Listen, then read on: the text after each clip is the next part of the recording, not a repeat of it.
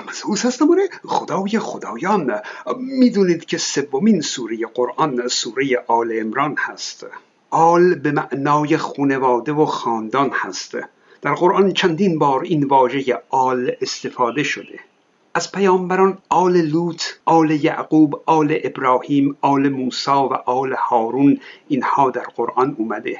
یعنی در قرآن به اینا، به خودشون و خانواده یا خاندانشون اشاره شده. کلا واژه آل یک نفر شامل فقط یک نفر نمیشه، بلکه شامل اون یک نفر و یک جمعی از نزدیکان او میشه. حالا تنها آیه‌ای که در قرآن واژه آل عمران داشته رو با هم دیگه بخونیم.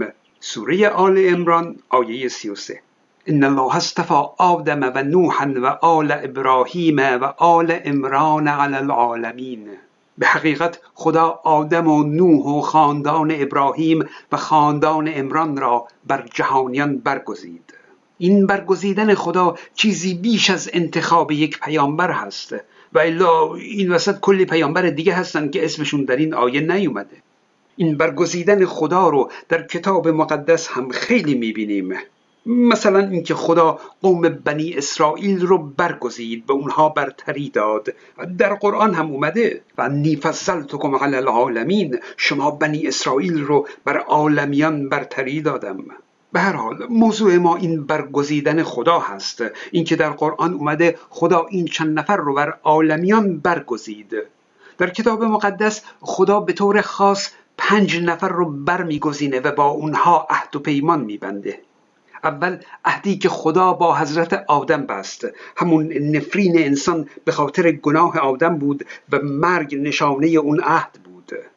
دوم عهدی که خدا با نوح بست که دیگه هیچ وقت حیات زمین رو اینجوری نابود نکنه. اون رنگین کمان آسمان نشانه عهد خدا با نوح بود.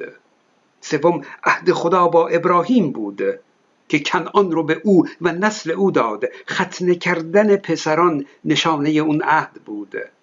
چهارم عهد خدا با موسی بود که به قوم او برکت بده و اون الواح شریعت، اون 10 فرمان نشانه اون عهد بود. اون عهد قدیم بود. و بالاخره پنجم عهد خدا با عیسی بود که عهد جدید بود. بخشش گناه و نجات از مرگ بود و ایمان به مسیح نشانه اون عهد بود.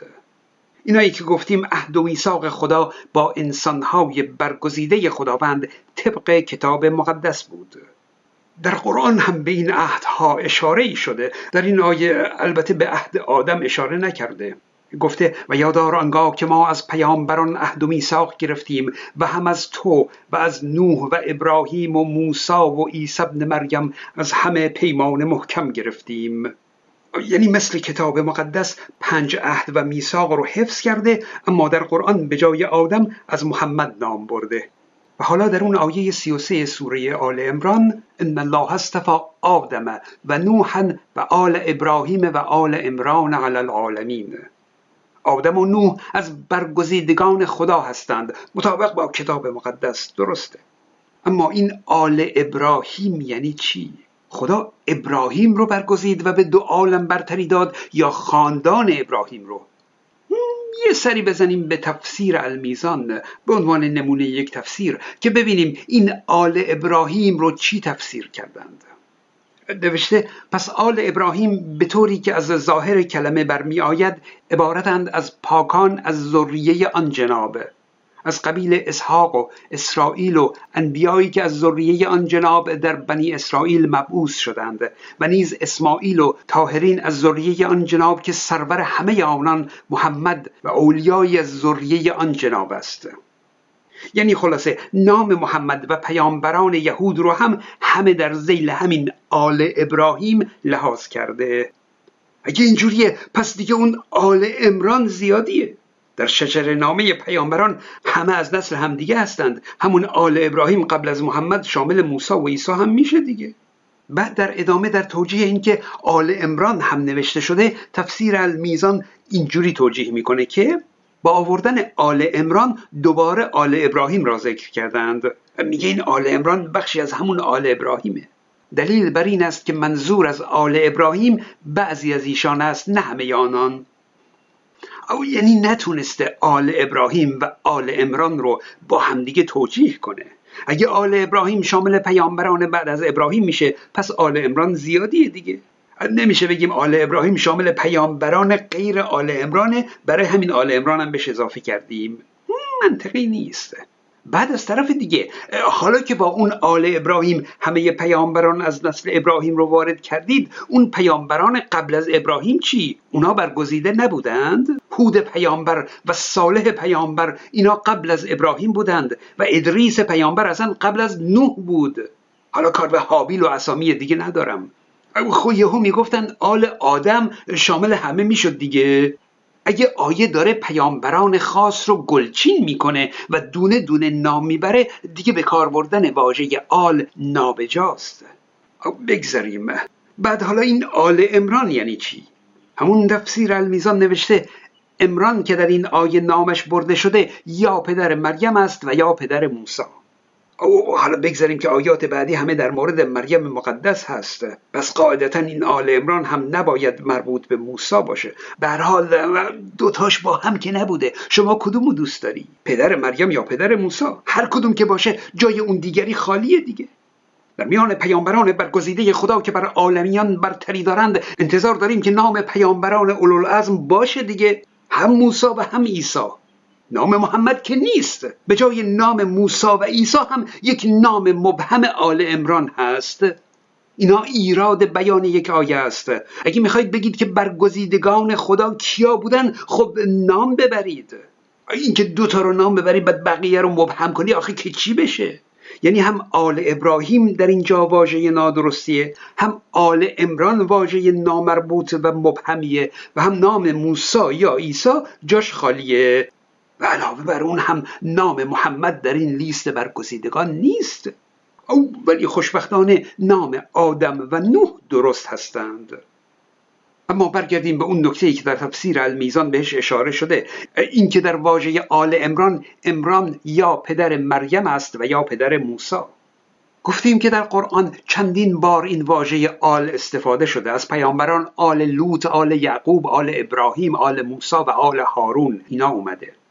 علاوه بر اون پیامبران در قرآن از آل فرعون هم چند بار نام برده شده، در حالی که منظور خانواده و خاندان فرعون نبوده. این بار این واژه آل برای فرعون در ترجمه‌های رسمی قرآن فرعونیان ترجمه شده، یعنی منظور کل دار و دسته فرعون هست. وقتی قرآن میگه و اذ انجیناکم من آل فرعون، یعنی شما رو از دست فرعونیان نجات دادیم، از اون سپاه و دار و دسته فرعون نجات دادیم. مشکلی نیست، این ترجمه خوبیه.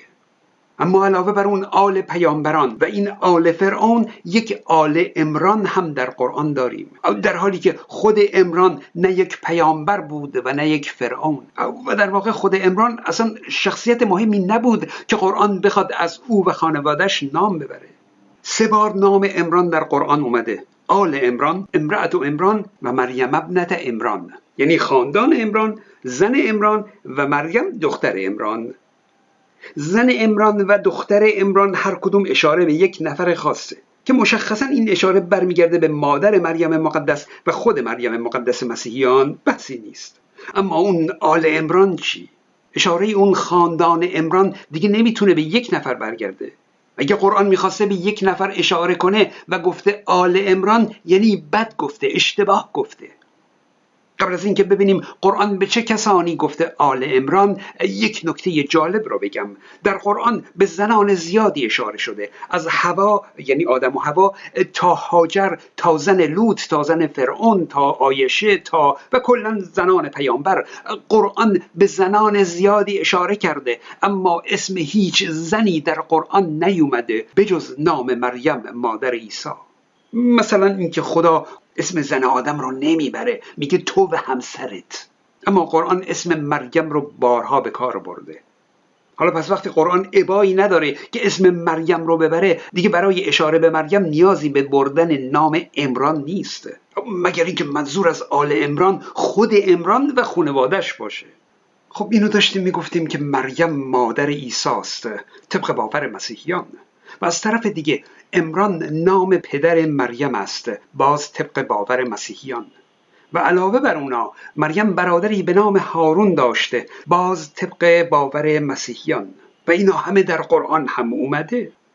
در سفر خروج وقتی میگه مریم نبی خواهر هارون، در واقع عمران نام پدر مریم و هارون و موسی بوده. در قرآن هم مریم مقدس رو یا اخت هارون خطاب میکنه، ای خواهر هارون. اما نه، اون مریم مقدس در کتاب مقدس در عهد جدید بود و این مریم خواهر هارون و موسی در کتاب مقدس در عهد عتیق بود. این دو مریم ربطی به هم ندارند، تشابه اسمی شده، اما قرآن اونا رو مخلوط کرده، انگار که مریم مادر عیسی همون مریم خواهر هارون و دختر عمرانه. نام پدر مادر مریم مقدس طبق تاریخ مسیحیان مادرش آنه و نام پدرش یوواکیم بود. اصلا عمران ربطی به مریم مقدس نداره.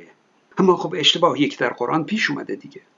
مسلمانای عزیز، برای پنهان کردن این اشتباه قرآن تاریخ مسیحیان رو برای مسیحیان تغییر دادند، کتاب مقدسشون رو هم تحریف شده نامیدند و گفتند که اون دوتا مریم از عهد قدیم و عهد جدید هر دو نام پدرشون عمران بوده و هر دوشون برادری به نام هارون داشتند، تا در میان این یکسان نامیدن اسامی خوارمادر این، یعنی برادر پدر این مریم با اون مریم، اشتباه قرآن خدای نکرده اشتباه تلقی نشه. کانالهای من هم فراموش نشه. من زئوس هستم.